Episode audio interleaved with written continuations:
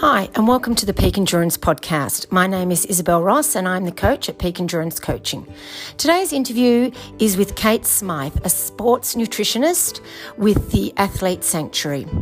Kate Smyth used to race marathons. She set her personal best time of 228.51 by finishing second at the 2008 Nagano Olympic Commemorative Marathon in Japan.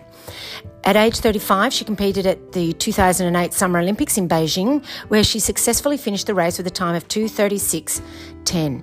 Kate also ran in the marathon at the 2006 Commonwealth Games, coming in seventh place. Taken from her website, Athlete Sanctuary, it says that Kate developed her passion for natural medicine during her career as an elite endurance athlete competing in the women's marathon for Australia at the Olympic and Commonwealth Games and becoming one of the all time fastest women in Australia. Her journey was not without challenges, and she required the assistance of many holistic health practitioners from around the world to overcome and manage multiple injuries, chronic fatigue, and celiac disease to progress from fun runner to Olympian in just eight years. She still runs most days, albeit retired from serious competition.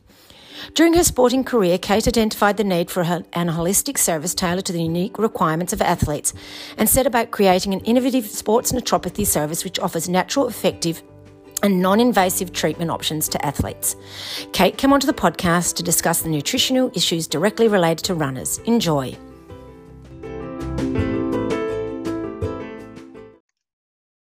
Hi, Kate, and welcome to the Peak Endurance Podcast. Thank you. Lovely to be here. Thank you for having me. No worries. Now, obviously, you're very interested in sports nutrition. What prompted you to get into sports nutrition? Mm. I think it was really through my own experience as as a marathon runner and uh, the trials and tribulations of finding uh, nutrition that actually worked well for me really read, led me down a path to to really better understand the body and better understand nutrition. And and that sort of yeah really led me into doing for the study and um, getting into sports nutrition because I can see there's just so much uh, untapped potential when people really just focus on their physical training and don't actually put the right fuel into their body. But if they really want to rev themselves like a fine Ferrari, for example, you know that analogy really does need to um, be considered. That you've got to, you know, think about the fuel that you put into a fine engine to get the best performance out of it. Yeah, no, that's fair enough. And so, what is a sports naturopath? Mm-hmm.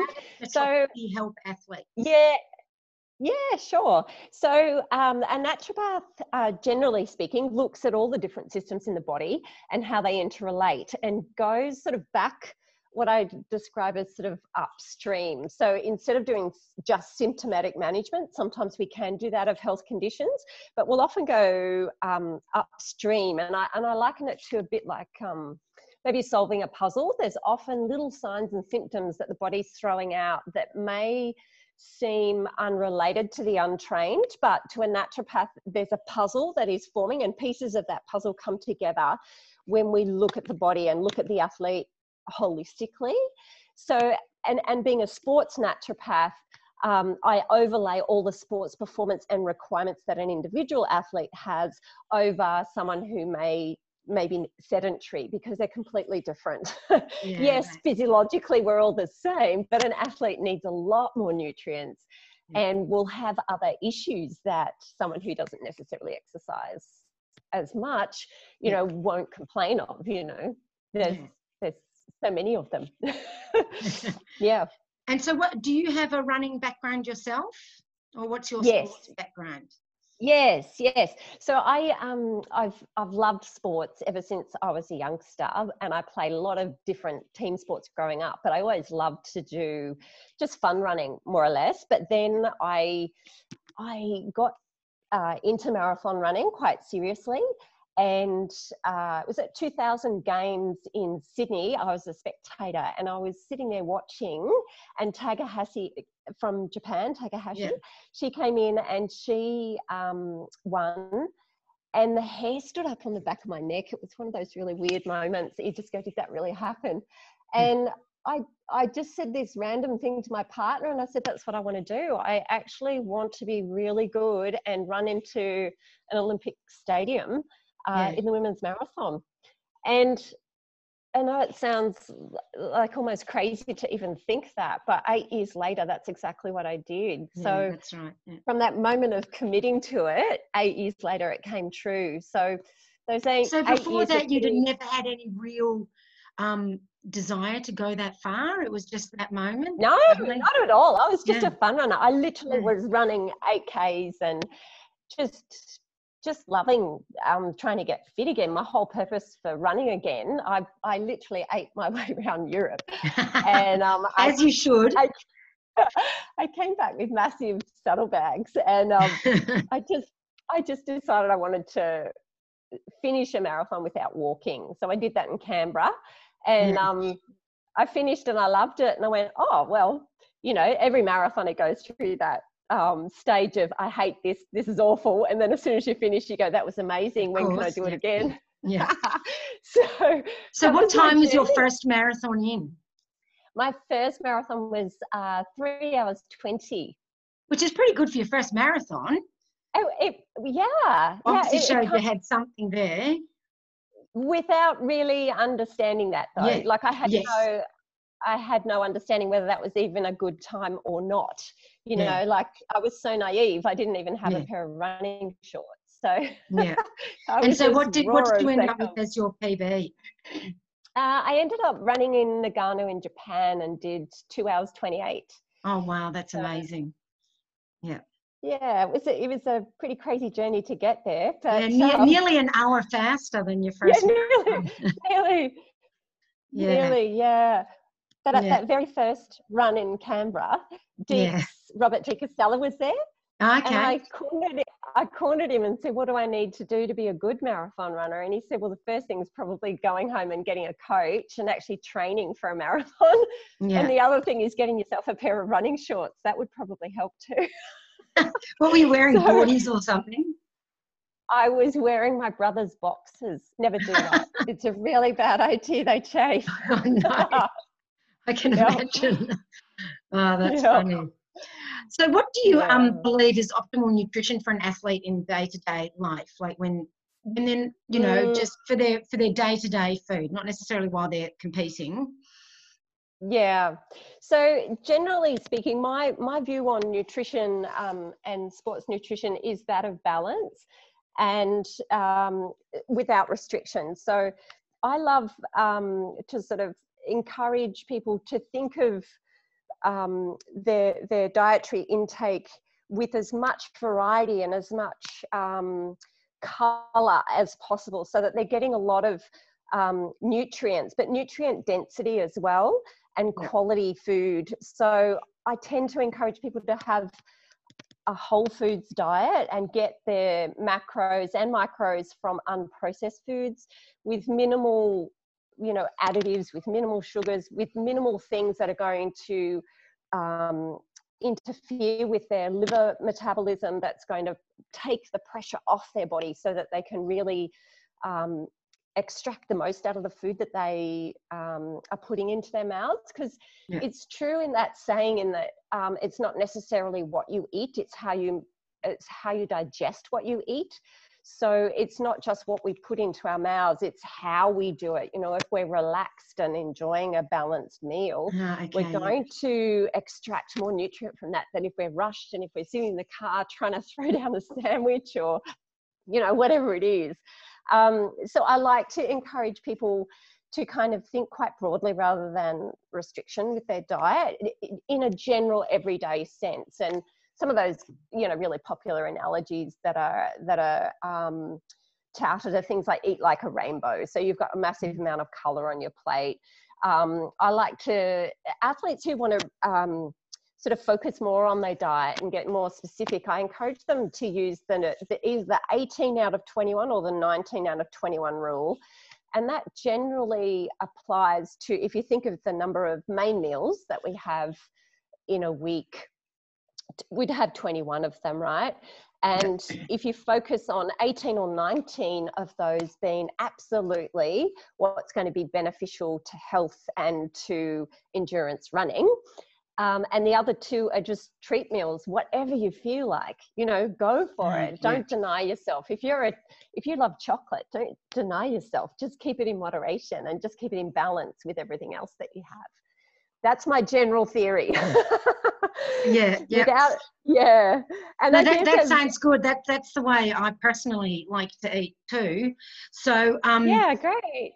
Yeah, do, are you into at all um, like the low carbs or vegan or keto or anything like that?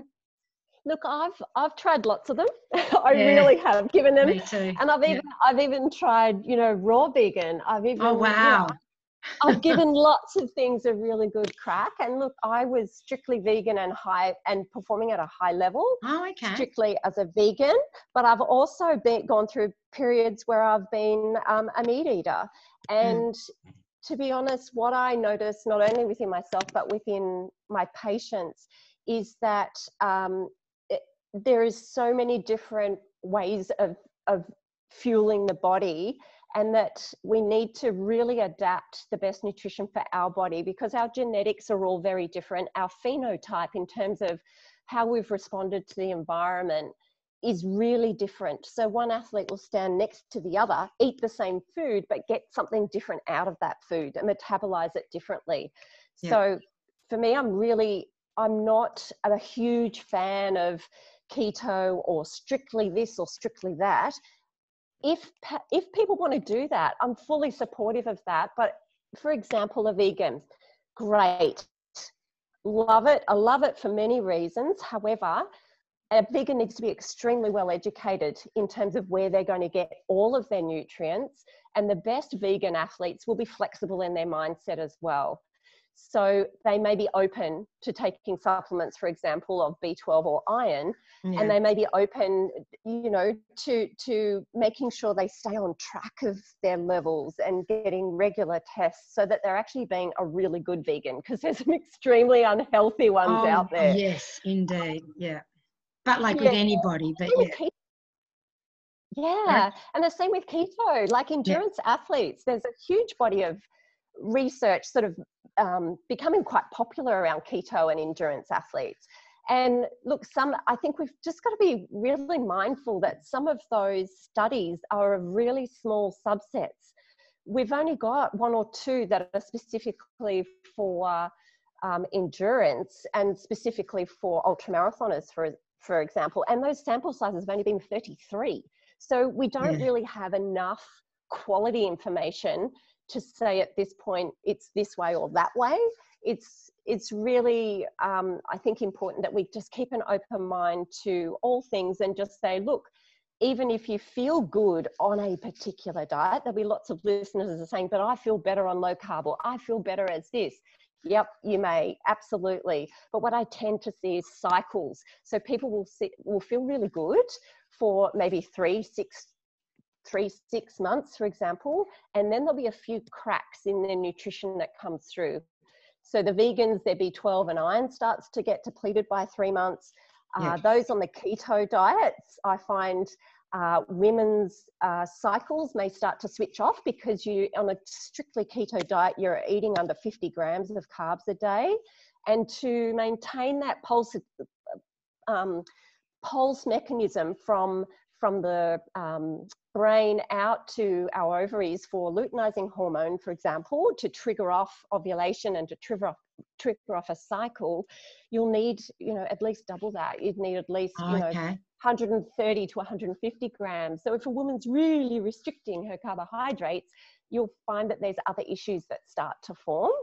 And yeah. then lo and behold, she'll start to possibly present with stress fractures. And why was that? Well, that was because she hasn't had uh, sufficient levels of estrogen being produced because yeah. she's been restricting restricting her dietary intake of the nutrients that she needs. So in saying that, I don't, you know, I think there's a time and a place for everything, but I think it's good to just be really aware and be very um, well educated on the choices that that you may individually be making with your diet. Yeah, because there isn't one way or the highway. no, no, uh, yeah, I, and I agree. And I just, I just think, yeah, if you're going to choose restrictive diet, you've got to be so careful, don't you? Just to make so sure you're getting everything. Really well educated. Yeah. Mm. Yeah. Yeah. So you can do it well. Mm. And so, um, with um, like when pe- people are running ultra marathons, they often have really sugary sorts of, you know, gels and and all that sort of stuff, and then we'll often have, you mm. know, gastrointestinal issues. Do you have any recommendations mm. for what mm. they can, you know, what they can eat that might not cause that, or how they how people can use those sorts of things whilst running mm. and try to avoid, you know, GI issues? Yeah, the the tummy problems. It's a big one, isn't it? It's a real issue. Yeah.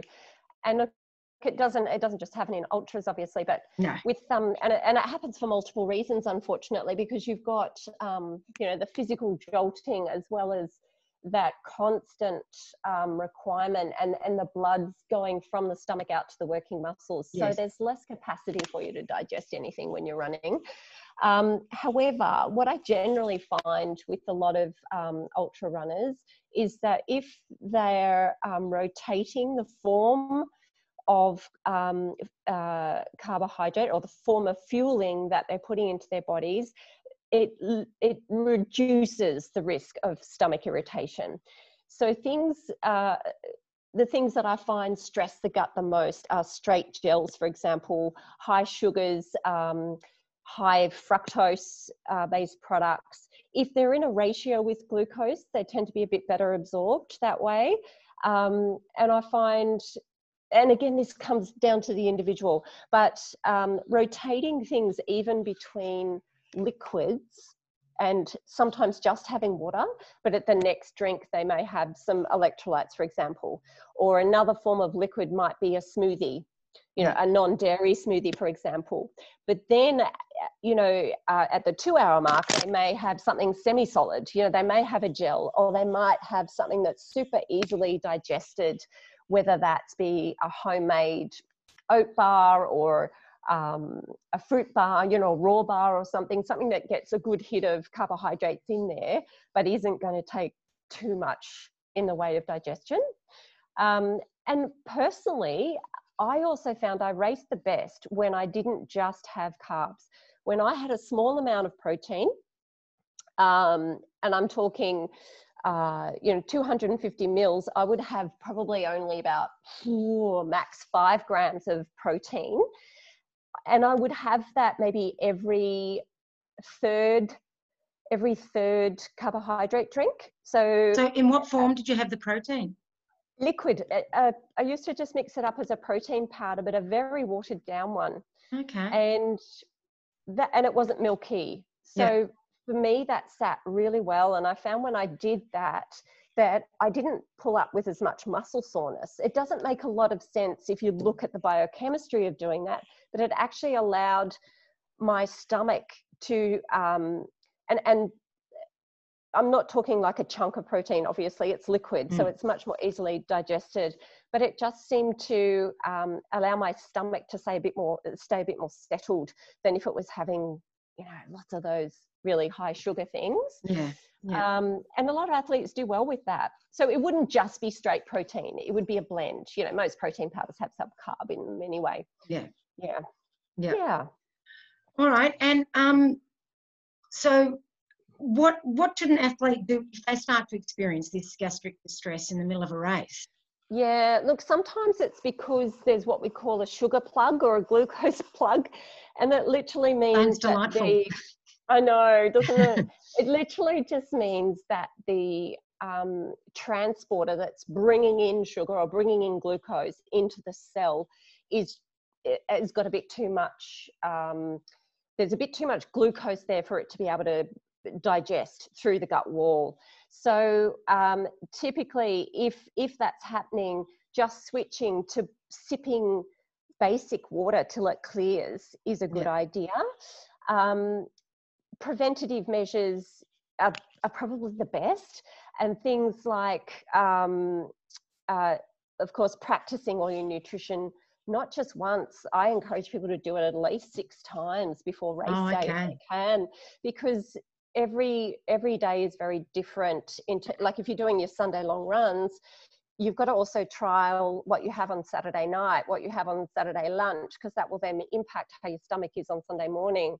And then you've got to trial your your pre-run fueling yeah. and then you've got a trial so there's lots of combinations. So six times tends to cover most of the bases and by six times people tend tend to feel pretty comfortable. Oh yeah 30k mark i've got to have this. Yeah. yeah yeah and it'll you know it varies as well in, in conditions. So hotter conditions the stomach will be um, a bit more uh, sensitive and cooler conditions doesn't tend to um, influence the gut so much. So um, i think you've got to keep that into consideration as well. Often if there's inflammation going on and it's systemic inflammation in the gut there's things uh, that will help support that and help heal the gut things that contain glutamine. So in foods, you'll find foods rich in glutamine in things like bone broth. A vegan version would be cabbage juice, but I wouldn't suggest many oh, people yeah. be able to stomach that straight. So having a little bit of cabbage juice in a in a veggie juice, you know, with yeah. beetroot and carrot, yeah. for example, is the, probably the way to do that. Um, but things like slippery elm is usually in gut healing powders okay. as well. And that just coats the lining of the tummy so it doesn't get quite as um, aggravated and it can just help the microbiome settle down a little bit. Yeah. Um, during a race, obviously you need to try and keep fueling, and I find people tend to tolerate the little um, the little blocks. You know, the yes. little blocks. A lot yeah. of people find, although they don't have as much carbohydrate in them as a gel, for example, and they don't often have caffeine to my knowledge in them either. So generally they may be more tolerable. Um, avoiding caffeine for a while is a good idea because caffeine tends to be caffeine and fructose are the key things mm. that will mm. really stir it up. Yeah, yeah. And and really just um, giving the tummy a little bit of a break uh, to allow it to settle down so that you can keep moving and you can um, not go completely off track with your nutritional plan. So you may need to change it, but you're still ready. Say if you get a tummy upset at 30, it just means by 40, you can take something on again. Yep, yep. it maybe the plan didn't go quite as you'd hoped, but you're not going to totally throw out the whole plan for the rest of the 100k race, for example. Yeah. Now, it, yeah. it seems to be a bit, of a bit of a phenomenon that sometimes, you know, what worked in one race doesn't work in the next. Is there yeah. any sort of um, physiological reason why that happens? or it's just being the body being weird. the body being weird, I think. Yeah. And as I touched on before, it can be different conditions. Yeah. It can be what you had the night before. It can be more to do with um, what's going on in your gut beforehand, you know, before that race. If you're nervous, you know, we all know your gut will play up a lot more than if you're relaxed. What else is going on in your life? For mm. example, mm. if you've been a lot more stressed, your cortisol will be up and your hydrochloric acid will be lowered, which means oh, you know okay. the whole microbiome adjusts when you get stressed. So yeah, yeah so many different factors there. Sorry, I can't really. No, no, yeah, it's it's fair enough. It's pinpoint just, on that one. It, it's so frustrating when you think this is this works. I'm going to do this every race, and then the next race you go, oh, it didn't work. yeah, but you know what? Still, still having that plan in place gives you a better chance of success. If you don't have the plan at all, then you're less likely to be able to nail it. But everyone with even the best, the best race preparation, things can go crazy oh, yeah. on race day, even though they've done mm. everything perfectly. Like there is, you know, sometimes it just comes down to luck, I think. Yeah, I think so. Sometimes, yeah. So you're a real yeah. advocate for having a nutrition plan for the race? Yes. Yeah, and practicing it big mm. time. Practice it, practice it, practice it. So what Be do you sure think? Not, yeah, go on. Sorry. So what do you think? Then, like sometimes you know, there's aid stations, and people just grab food from the aid stations. Should we maybe focus more on our own plan and our own food than grabbing food from aid stations?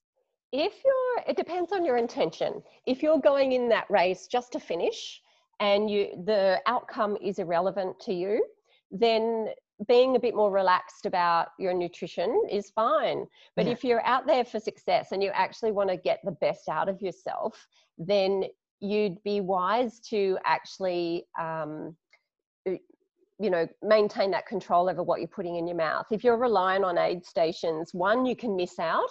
Things mm. can be depleted by the time you get there, which is a shocker. um, Two, it can upset you because you've never practiced it. You know, a lot of athletes go out there and go, I'm just going to drink Gatorade from the drink station and then spend the rest of the race throwing up.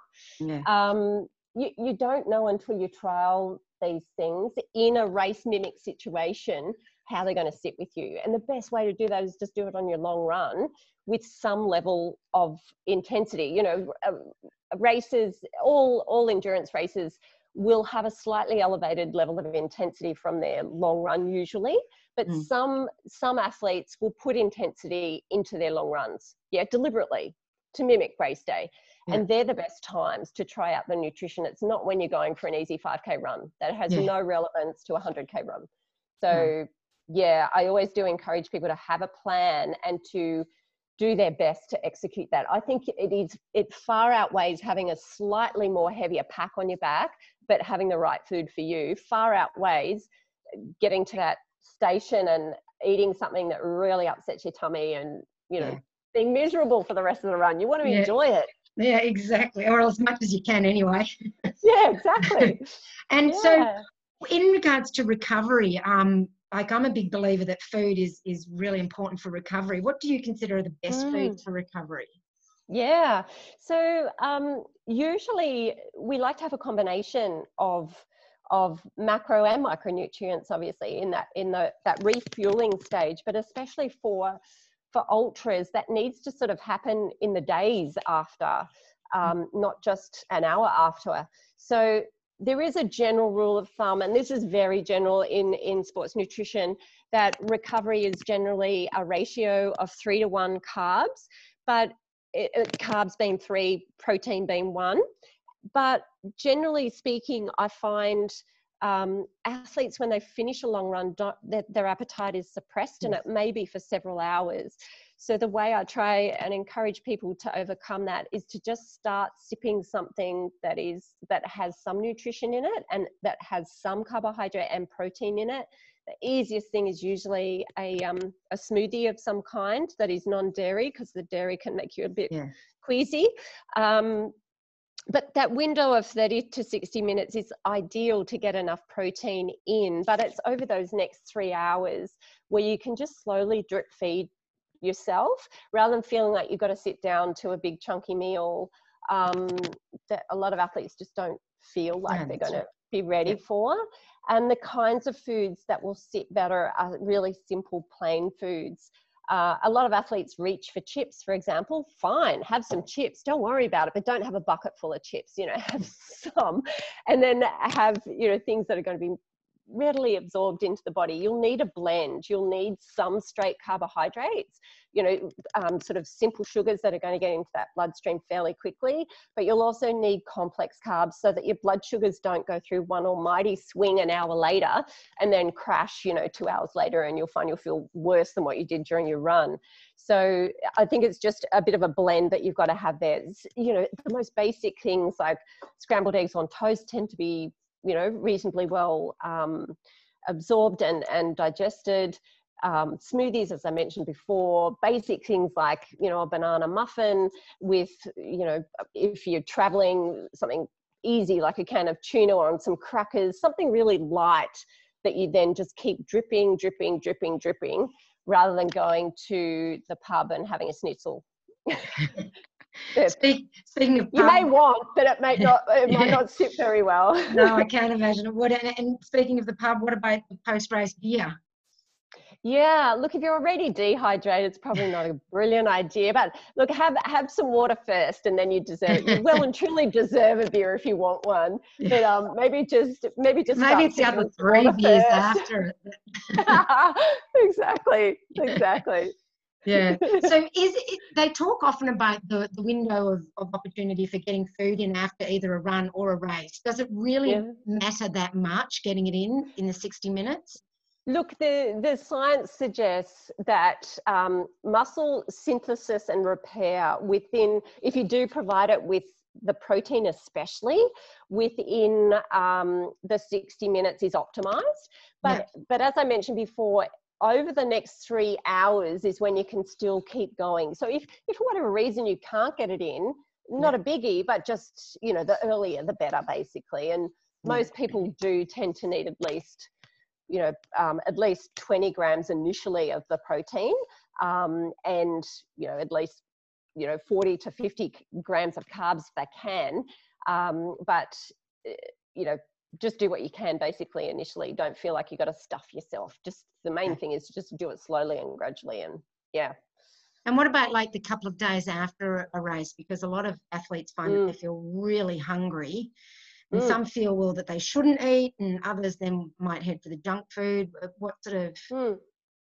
And I think this is where balance comes into it. And I mm. think it's it's great to be able to um, if you've been really focused on the race and you've um, possibly cut out things from your diet uh, all in the name of running a race better, then it's okay to have that treat. It's great to have that piece of chocolate cake. It's great to, you know, um, have that bowl of ice cream, go for it. But just don't rely on those solely. You know, have a decent meal and have treats. Like you need a lot of extra energy to to replenish and to replenish the glycogen but also to aid that muscle repair you've got a lot of micro tears in your muscles after doing an endurance race. So um, and especially looking after your adrenal glands as well. So you need a lot more things that are rich in magnesium which is your leafy greens um, vitamin c definitely and and zinc because the immune system uh, will be reduced after a long run uh, of that distance, uh, an ultra distance. And that's why you often find um, athletes will get sick after a yeah. race as well.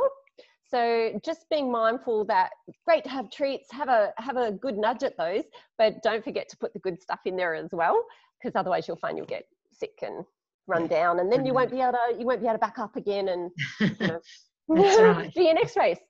Yeah. And what what are your thoughts on um, supplementation, like with things like calcium and magnesium and taking them in tablet mm-hmm. form? Yeah. Um, where there is deficiencies and there is signs of deficiencies, it can be very useful. So a lot of um, more serious athletes are just churning through so much nutrients that it's very difficult for them to get everything from their diet. Yeah.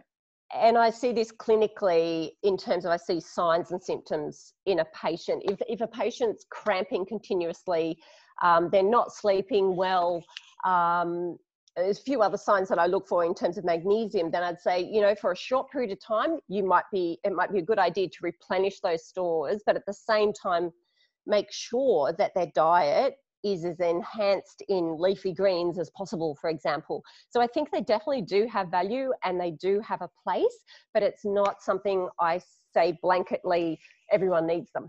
You know, yeah. it's very individualized. Yeah, and especially with um, endurance athletes, things like sodium. You know, we've got this um, love-hate relationship with sodium in in the health space, and for athletes, I find, especially if they're also vegans, they can actually be incredibly low on sodium, which means their adrenal okay. glands don't function very well either because there's yeah. limited in limited amounts in their diet. And then if they're a heavy sweater, then yeah. they're excreting a lot more as well.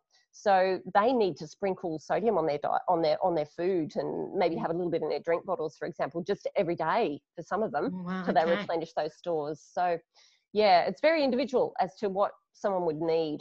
Yeah, yeah. but if someone's showing health issues and they're still competing, then uh, there may be things that they need shorter term to settle down some of those health issues, so they continue. They can continue before the the nutritional deficit turns into more of a pathology, an underlying issue. Yeah. And, and I guess there's also a huge range in the quality of supplements. Massive, massive, massive. Yeah. So I see a lot of um, people who will reach for cheaper and up, you know, uh, chemist stocked products, yeah. for example, and some of them aren't worth yeah. just aren't worth putting into the body because they're in a form that is not readily available to the body. So you need to go with quality supplements that are bioavailable. So even though they say zinc on them, there's a, there's 10 different varieties of yeah. zinc that you could get. Some are good, some are rubbish. Um, yeah. yeah. the same with a lot of things. You know, things like vitamin C, people go, oh, citric acid, that's vitamin C, I'll shove that in. Or on its own, it doesn't have the cofactors and the bioflavonoids to make it more okay. available to the body. So, you know, yeah you've got to be careful You've got to um, i would with with supplementation i do suggest people do seek some guidance from from a professional so that they they're not wasting their money basically and they're getting what is going to be best for them yeah. as well yeah. yeah. no i agree so also often we're told that we should drink you know like two liters of water a day do you feel that we need to consume that much water well two liters is pretty light for an athlete oh. to be honest very light, Dal. Um, and look, the the so the I think what we've also got to think about with with water is it's our total fluid intake. It's not just mm, water. True. So a lot of athletes, for example, will have soups, they'll have smoothies, they'll have I don't know, um, milk on their brekkie or whatever. And oh, so you would consider have... milk a, fluid as well? Yeah, yeah, yeah, okay. yeah, yeah, yeah. So it's your whole fluid intake. So most people, if they add up their fluid intake, they get pretty close to two liters. Most most people do. But if you just said water, then a lot of people would balk at that. And yeah. I don't know whether I could drink two straight liters either yeah. personally. Um, yeah. So is coffee? Would you consider coffee a liquid? yeah, coffee's a tricky one, isn't it? Because it will be a diuretic at the same yeah. time. So you need to be having um, another glass of water if oh, you're having a coffee. Yeah, but um, I think I think generally for athletes, if they want to think about their fluids um, and focus on that in terms of hydration, especially if they're racing, you know, somewhere a bit warmer, it's mm. really good to understand your sweat rate because every athlete will need a different amount of water. There isn't, there's a general recommendation of, you know, 250 mils every 20 minutes or 20 to 30 minutes, but some stomachs will not be able to tolerate that, while others will be. So um, it's really individual. And I think that's where the sweat test has huge value because you can be quite specific. If you're a heavy sweater, you're going to need more fluid, not only during your race, but everyday training because you naturally sweat more. And you'll also be excreting more magnesium, more sodium, more of those electrolytes. So okay. it may mean that you actually need to have more of those things as well. So the sweat tests are easy. You can do a basic one at home yourself or you could go somewhere like um, Sweat Lab, for example, and get one uh, professionally done that also checks your sodium excretion if you want to get really okay. particular about it. Yeah, specific about it. But a home based one is so easy. You just literally before you run, uh, jump on the scales and run for an hour with with fairly solid intensity that may mimic race day intensity yeah. and then come back and weigh yourself. And if you're having fluid during that one hour run, you've got to take it off. Um, so you've got to add it on to that measurement. So if you lose, for example, a kilo of um, weight on the on the scales, that's equivalent to a liter that you just lost. So when that then uh, extrapolates to race day, you've got to try and get that much in per hour during the race. But if you're a light sweater, you might only lose, you know, 500 mils. Yeah. So, yeah, that's how that's how you do it in a, in a basic raw raw way of doing it. Yeah. Yeah. Yeah. Yeah. So, do you have um, any other, as we're wrapping up, any other tips that you might like to give to runners oh, and athletes in general? Gosh, I think I think um, I think if you haven't gotten onto my thread, it's really about balance. Yeah. And it's um it comes down to also why you're doing it. Like if you're doing it for fun, make it fun. Yeah. And um, nutrition is just one of those things, and you can make nutrition really fun as well. You know, yeah. even within groups, you can share great recipes, you can try things out, you can experiment, you can be creative. And I think food um, we need to fall in love with our food a little bit more rather than thinking uh, thinking of it as just something we do to fuel our bodies. Yeah. We've got to think, you know, there's we have a we need to have a really beautiful and positive relationship with our food so we get the most out of it. And um, you know that goes for every day, but also during the race. If you really enjoy the taste of something, then it's saying to your body, "Good, I'm going to really absorb this and enjoy this." But if if you're shoving food in for the sake of eating, it's really numbing down your senses and everything that you then do with that food. So yeah, I think there's some, you know, more esoteric things that we can do with our food other than just count calories and yeah. you know get too rigid about stuff. Yeah. Yeah. Yeah, no, that, that sounds good. I like that. Um, now, how can people get in contact with you if they want to come and see you and, you know, to get some good knowledge on what they should be doing for their running and racing? Yeah, sure. So I've got a, um, a clinic called the Athlete Sanctuary, and I'm based in Victoria, in um, in Ballarat, Torquay, and Melbourne. In those 3 mm-hmm. I operate from those three areas. But I do a lot, obviously, at the moment, um, doing a lot of online things. So I've got yeah. I've got athletes all around the world, which is great. That's the best thing about online, right? You can yeah. become accessible to people. So the easiest, probably the easiest way to reach me is just to um, go to the website to athletesanctuary.com.au and yeah. uh, they'll be able to contact me through there. Yeah. Excellent. Oh, thank you very much. And I'll put um, that in the show notes too for people who want to, to find Kate. All right. Thank you so much. I really appreciate it. You're very welcome. Good to All chat. Right. Thanks. Thank you. Bye. Bye. Bye. So, what did you think? I was surprised to learn that two litres is the minimum you should drink. I thought I was doing so well to drink one and a half. I need to work on that one, obviously. What did you learn? Please let me know.